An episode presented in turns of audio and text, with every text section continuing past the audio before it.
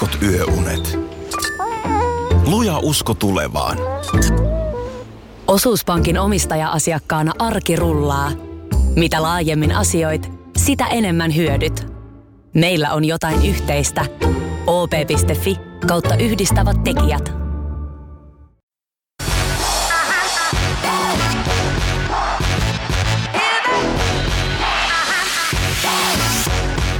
Ja näin sitä ollaan taas kahvipöydässä. Tänään tämmönen podcast-päivä. Ensin Petopodia nauhalle ja nyt kahvipöytää. Mutta tota, ei se mitään. Ja totuttuun tapaan kupissa Kofeinikomppanian tarjoamat kahvit. Kiitos Kofeinikomppanialle siitä niistä. Tänään mennään taas pitkästä aikaa digimarkkinoinnin maailmaan. Nimittäin mulla on vieraana markkinointiviestitoimisto Kuulun toimitusjohtaja Jonna Muurinen Moro. Moro. Mites menee?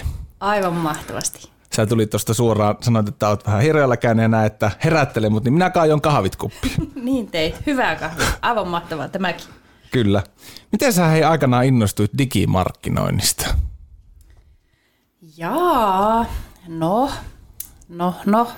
Mullahan on tässä parinkymmenen vuoden kokemus niin markkinoinnista. Mm.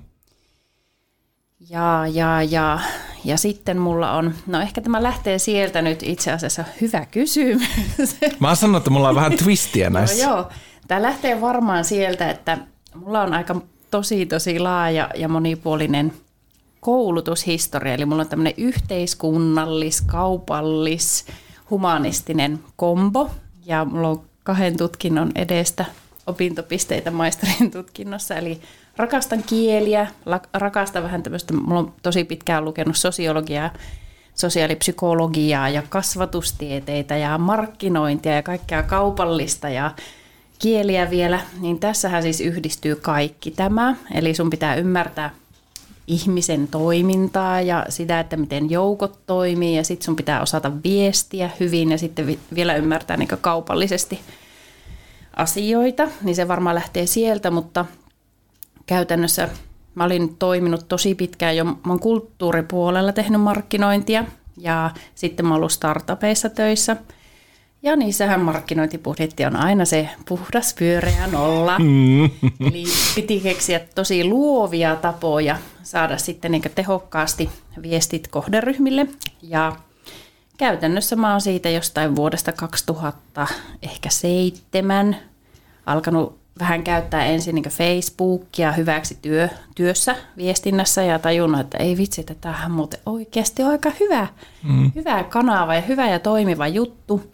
Ja sieltä vähän niin pikkuhiljaa keksinyt niitä muitakin muotoja, että mistä saisi niin NS-tavikset kiinni, mistä saisi erilaisia tämmöisiä tietynlaisia kohderyhmiä kiinni ja – ja sieltä se on niin kuin lähtenyt sieltä luovasta puolesta, että, että kun ei ole rahaa, niin mitä sitä On pitänyt luovia. Niin on pitänyt niin. vähän keksiä erilaisia keinoja. No sitten mä olin tehnyt sitä varmaan jo kolme vuotta hyvinkin, niin sitten tuolla OAMKilla itse asiassa oli tämmöinen digimarkkinoinnin erikoistumisopinnot. Niin mä ajattelin, että mä haluaisin ihan paperinkin tästä osaamisesta ja no paperihan sieltä tuli ja mä siellä siis tajusin, että okei, mä, mä niin osaan tämän jo, että ei siellä, sieltä ei niinku tullut hirveästi mitään uutta, joka tietenkin rohkaisi sitten, että jaa, että pitäisikö se ihan tästä duuni tehdä itselle. Sieltä se niinku lähti ehkä sitten. No sä oot nähnyt tässä matkan varrella kaikki some isosti tulot, Instagramit, markkinointialustana, markkinoinnin automaatiot, niin mikä sulla on ihan viimeisin asia, mistä sä oot innostunut oikein kunnolla digimarkkinoinnin saralla? No tuota, no mä, mun oma tämmöinen henkilökohtainen lemppari, mitä mä mieluiten vaikka koulutan, niin on, on niin sisältömarkkinoinnin semmoinen kokonaisuus tai semmoinen, niin kuin, kun yrityksissä markkinoijat on aika tämmöisiä kapeakatseisia sen sisällön suhteen. Etenkin B2B-puolella sisällöt ihan törkeän tylsiä. Niin tämä on ehkä tämmöinen, että itse mä yritän löytää aina mahdollisimman kiinnostavia esimerkkejä erilaisista sisällöistä. Ja sitten tuota, toinen mun lempari on hakukoneoptimointi. Se on ihan äärettömän tyydyttävää, kun näkee niin oman omien pikkukätöistensä suorat tulo, tulokset. Että siinä sä, niin kuin, se on tosi konkreettista, että mm. kun sä teet jotain, sä näet heti, että mitä sä saat aikaa. Kyllä. Niin, niin tavallaan näiden kahden yhdistäminen, niin nämä on tämmöisiä, että mä en vaan kyllästy näihin kahteen asiaan ikinä näköjään. Sä sanoit tuossa, että varsinkin B2B-puolella niin se sisältö on välillä vähän tylsää ja vähän semmoista yksitoikkosta, niin miten, mikä sun näkemys on niin just nyt, kun vuosikymmenkin on vaihtunut, niin joko nyt aletaan muuten niin ymmärtää laajemmin digimarkkinointin mahdollisuuksia, kun monen asiantuntijan ja ammattilaisen kanssa puhuu, niin tuntuu, että se vaan junnaa paikallaan se juttu. Joo, se on niin ehkä B2B-puolen tämmöinen oikein syn, synkkyys, helma synti, että, että se on ollut niin semmoista, että ei näin voi tehdä, kun ei kukaan muukaan tee mm. näin. Eli se on ollut tosi tosi pitkään paikallaan. En mä tiedä miksi silti. Mä jotenkin itse tykkään enemmän B2B-puolen siitä niin markkinoinnin tekemisestä tai oikeastaan niin sen miettimisestä, että ehkä juuri se, että mä haluan vähän ottaa haasteita vastaan, että, että kuluttajille markkinointi, en mä nyt sano, että se on helpompaa, mutta siellä on niin paljon erilaisia juttuja, mitä voi tehdä, niin mä haluaisin itse olla niitä B2B-puolen ihmisiä auttamassa siinä laajentamaan vähän tätä tajuntaa, että mitä kaikkea voi olla. Eikö siellä periaatteessa lainausmerkissä aika helppokin erottautua? No, todellakin, todellakin, koska ku, nyt mä taas vähän ehkä kärjistän, mutta kun kukaan ei oikein uskalla erottautua millään niin. tavalla, niin sepä se olisi. Silloinhan se on just helppo. Ei tarvitse kuin pikkusen pitää ääntä enemmän kuin muut. Niin Vähän eri lailla. Niin, se on jo siinä. Rohkeutta B2B-päättäjät. Niin, todellakin. Sä pidät paljon koulutuksia ja jo ennen kuulua oot toiminut kouluttajana useassa organisaatiossa, niin vähän tuossa alussa avasikin sitä sun niin kuin koulutustaustaa, omaa kouluttautumista ja näin, mutta mikä sua niin kuin kouluttamisessa kiehtoo? Onko se niin kuin se ihmisten opastaminen tai että miten ihmiset op- ottaa tietoa vastaan? No ensinnäkin, no siinä on siis siinä on kaikki, mistä mm. tykkään, mutta musta on tosi kiehtovaa aina kuulla niitä niin haasteita ja ongelmia, mitä siellä on, koska no ne menee sel- selkeästi vähän niin kuin yhtenä vuonna NS kaikilla on se sama joku juttu ja seuraavana mm. vuonna se on NS kaikilla taas se joku toinen. Eli, eli ne menee semmoisissa, semmoisella, mä huomaan niin aikakausia selkeästi, mutta tavallaan mä saan itse niistä koulutuksista todella paljon informaatiota siitä, että mikä juuri nyt on vaikka su, suurin tämmöinen kysymysmerkki, mitä kaikki haluaa oppia tai tietää. Sitten niissä tulee todella paljon ihan konkreettisia esimerkkejä. Joka ikisestä koulutuksesta minäkin opin tosi paljon uusia juttuja, että miten vaikka tuolla alalla on ratkaistu tämmöinen juttu ja miten tuolla tämmöinen juttu. Eli mä opin itse paljon, mutta että mä haluan myös mun oma, mä sanon jokaisen koulutuksen alussa, että mun tämän päivän oma tavoite on se, että yksikään ei lähde tästä huoneesta pois oppimatta jotakin uutta. Ja sitten me päivän päätöksenä käydään läpi, että mikä se joku uusi juttu oli ja mitä, mitä aiot seuraavaksi tehdä. Mm. Eli mä en niin kuin, mua työssä eniten motivoi se, että saadaan aikaan jotain ja mä en kestä semmoista, että joku tulee istumaan koulutukseen vaan koska pomo käski. Onko niitä paljon? On. on niitä valitettavasti tosi paljon. Mä en ole koskaan ollut semmoisessa koulutuksessa, en mä ymmärrä. Oi, että sulla on nyt tosi hyvä tuuri.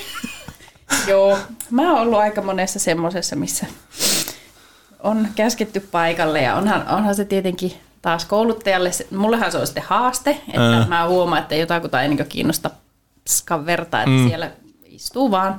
Mutta sitten taas mä yritän myös tehdä siitä vähän semmoisen, jos, jos ei halua oppia, jos sillä on vaikka niin neliraaja vastustus päällä, että hän on tämmöinen totaalikieltäytyjä eikä halua oppia yhtään mitään uutta, niin sitten yritän olla edes niin viihdyttävä tai jotenkin, että siitä tulisi hyödyllinen sitä päivästä, että jos ei kerta haluta oppia jotain uutta, niin no, verkostoidutaan vaikka uusien ihmisten kanssa tai sitten niin kuin jaetaan kokemuksia tai sitten ollaan muuten vaan olkapäänä hmm. kuuntelemassa niitä arjen huolia ja murheita.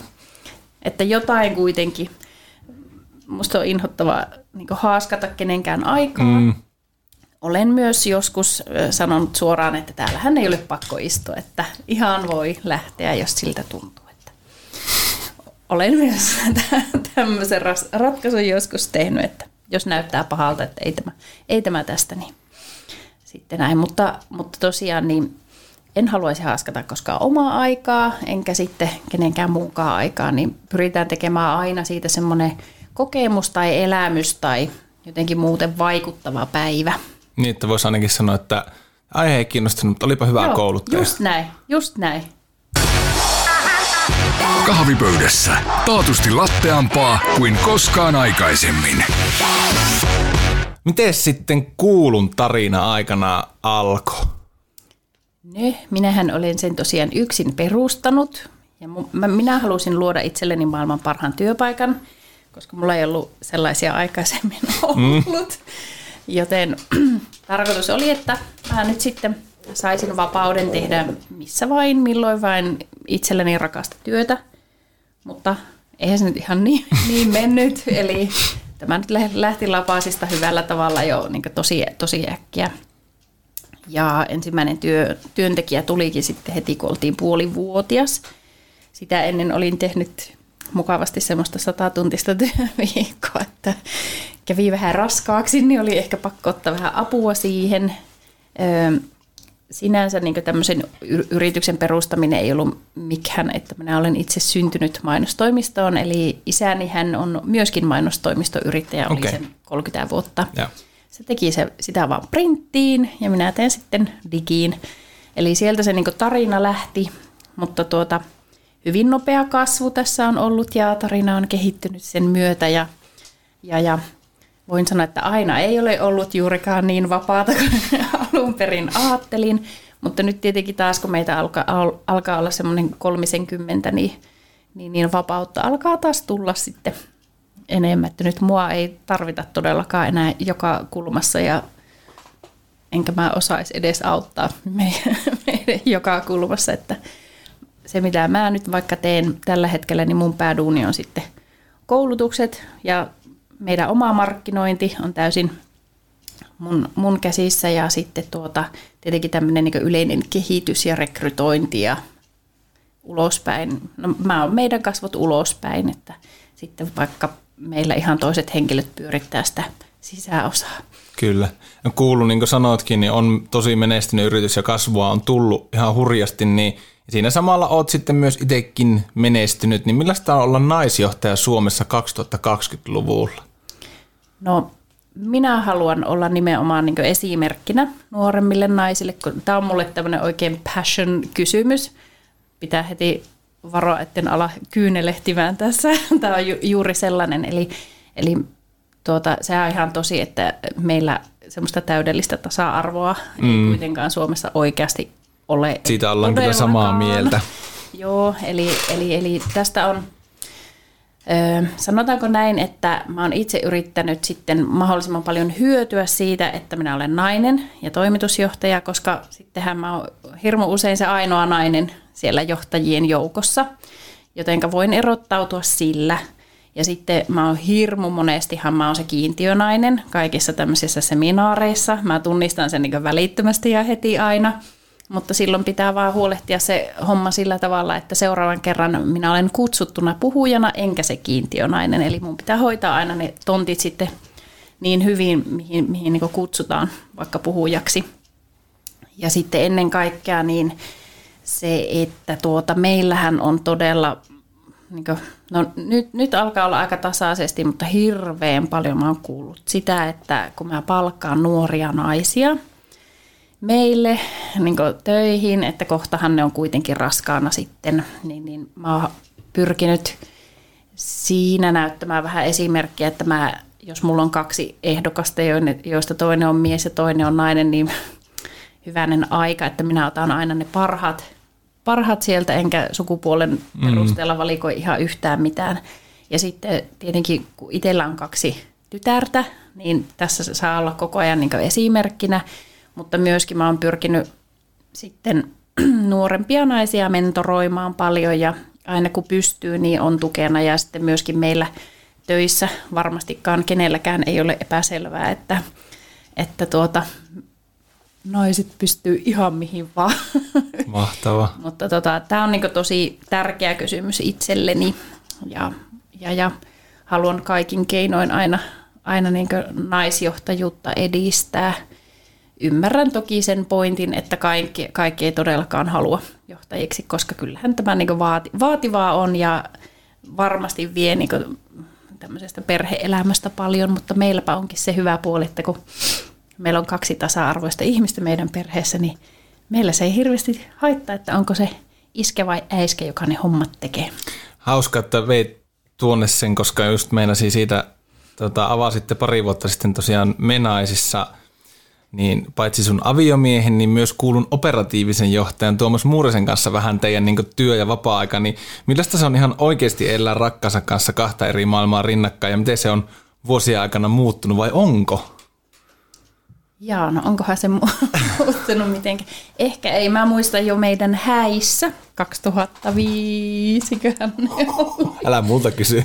Kyllä se taisi 2005 olla, niin, niin mä muistanko. Meillä oli jo silloin olen silloin jo olin, olimme nuoria idealisteja. Mehän ei suostuttu polkaseen ollenkaan tässä kakun leikkuun yhteydessä, vaan Tuomas siinä sanoi kaikille, että meillä ei polkasta, koska meillä sen kaapin paikka mietitään yhdessä. Mm. Musta, niin se on tosi kuvaavaa niin kaikessa. Eli, eli tota, en mä oikeastaan, me ollaan niin mietitty sitä, että tähän on niin super mahtavaa, että me saadaan niin olla koko ajan yhdessä. Eli meillä on, tämä on vielä vähän, meillä on vielä samat harrastukset voi arga.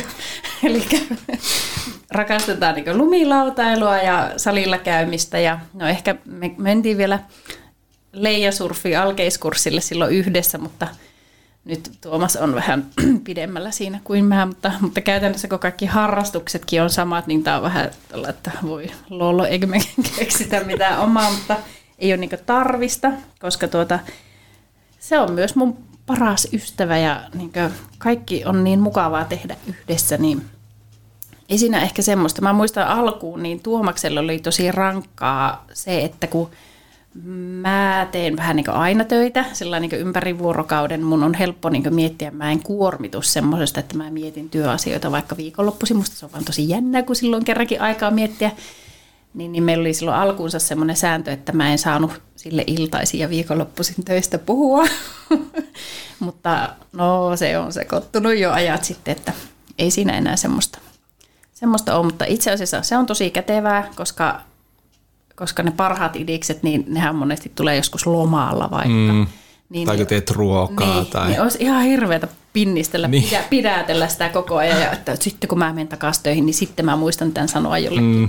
Ja sitten meillähän on tosiaan kolmaskin yrittäjä, Pohjoiseen Ville. Terveisiä Helsinkiin, jos kuuntelet. Rakkaita terveisiä Viltsulle. Niin siinäkin vielä se, että mi- miten se Ville meillä vaikka on, niin mä en olisi ikinä suostunut ketään ottamaan tähän niin muita melkein kuin Villen, koska Villestä näkee, että sillä on sellainen intohimo siihen työhön, samanlainen kuin vaikka itsellä. Ja jos joku tässä maailmassa tekee vieläkin ehkä enemmän töitä kuin minä itse, niin se on Ville – niin, niin se tavallaan niin heti tietää, että se sen, niin jakaa sen kaiken sen intohimon siihen tekemiseen ja on niin tosi sama se niin visio, mitä, mitä me halutaan olla. Samassa jutussa paljastit, että, että ette pidä Tuomaksen kanssa kehityskeskusteluja, mutta jos pitäisit, niin mistä siellä puhuttaisiin? Jaa, no sehän meni niin päin, kun Tuomas on meidän hallituksen puheenjohtaja, niin se voisi pitää ehkä toimitusjohtajalle jonkun puhuttelun.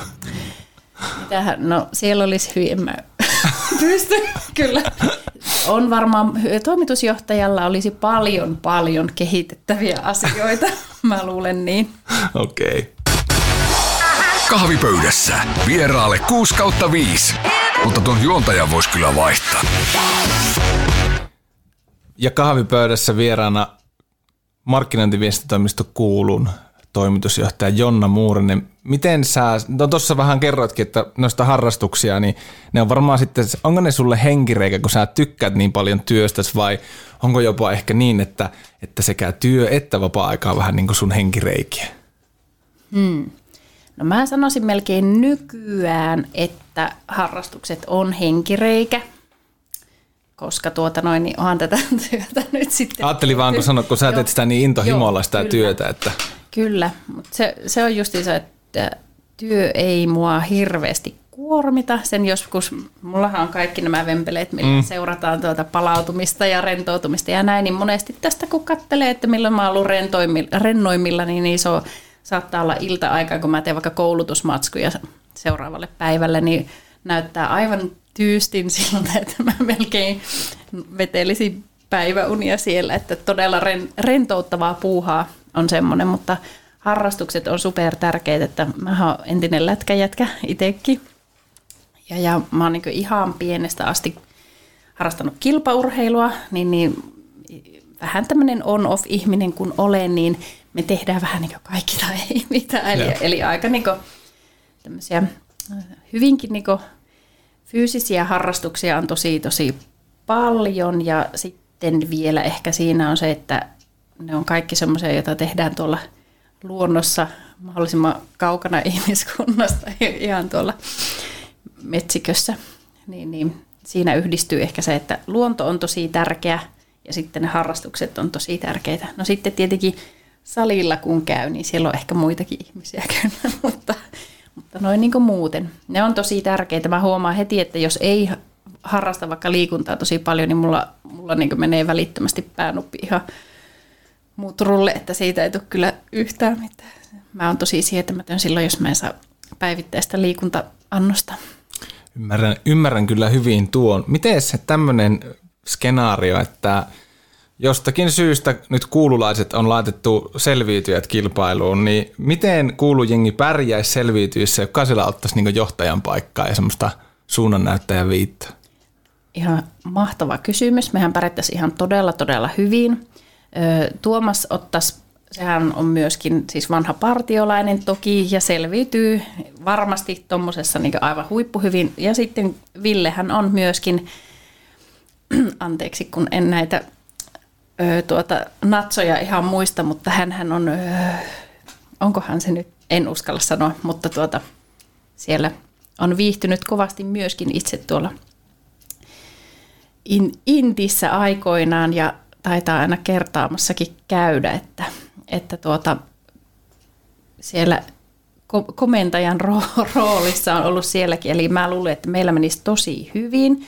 Sittenhän meillä on näitä maratonareita kuitenkin olemassa ja, ja sitten, sitten kuitenkin on tuota tosi, tosi, tosi kilpailuhenkistä porukkaa myöskin, niin mä luulen, että meillä niin tämmöinen – loppupeleissähän meillä kävisi ihan älyttömän hyvin. Miten te selviäisitte, kun teillä on niin hyvä henki? Menkää hei ihmiset seuraamaan, vaikka Instagramissa kuulua, niin on niin ulospäin nä- näette, että on oikeasti niin tosi hyvä Joo. työpaikka. Niin miten sitten iltanuotia, kun sillä pitäisi vähän sitten olla kuitenkin juonia ja vähän silleen Moi, pelata, niin miten siinä sitten kävisi? Mulla tuli heti iltanuotia, kysyit, että miten iltanuotilla. Mä ajattelin, että Tuomas soittelisi meille kitaraa. Ei, kun siellä pitää pudottaa porukkaa. Ei saakeli, tuo on kyllä. En mä tiedä, osaattaisikohan me tuota. Ei me oikein, kun me ei oikein, niin ei me kyllä, tuossa niin. tuo on meidän vähän heikkous. Me ei oikein osata sillä ehkä, ei osattaisi tuota juonittelupeliä siellä. Se on muuten totta.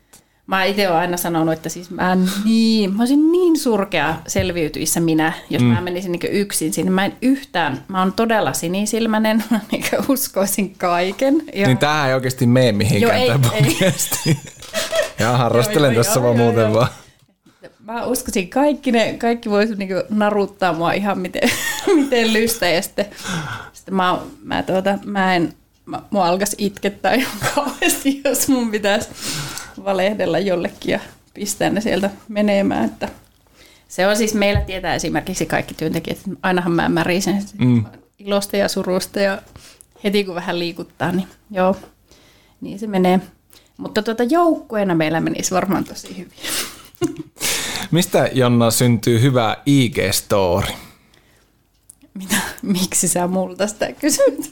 Mä oon lähinnä niin yrittäjien, niin tavallaan jos sulta yrittäjä kysyy, Joo. että no minkä, mit, mit, mit, mitä sinne kannattaa laittaa? Tai? No, mun mielestä se koostuu kah- kaksi pääjuttua siinä. Ensinnäkin se, että mikä se sun asia on, mitä haluat sanoa, ja sitten toinen on se toteutustapa.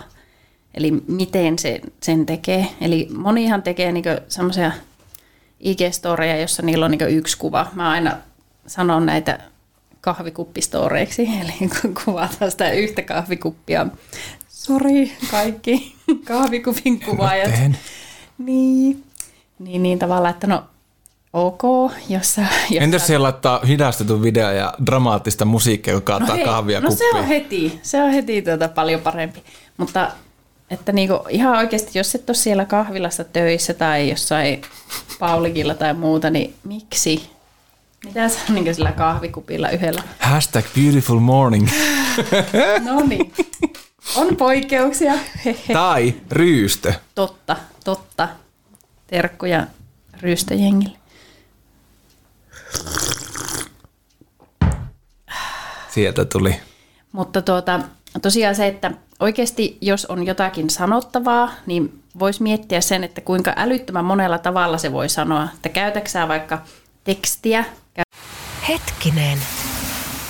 Jos mä aloittaisin säästämisen nyt, niin joku päivä mä voisin ostaa vaikka ihan oman mökin. Huolehdi huomisesta ja aloita säästäminen sinulle tärkeisiin asioihin jo tänään. Avaa OP-sijoitusvakuutus nyt helposti osoitteessa op.fi kautta sijoitusvakuutus. Vakuutuksen myöntää OP-henkivakuutus Oy, jonka asiamiehen osuuspankit toimivat.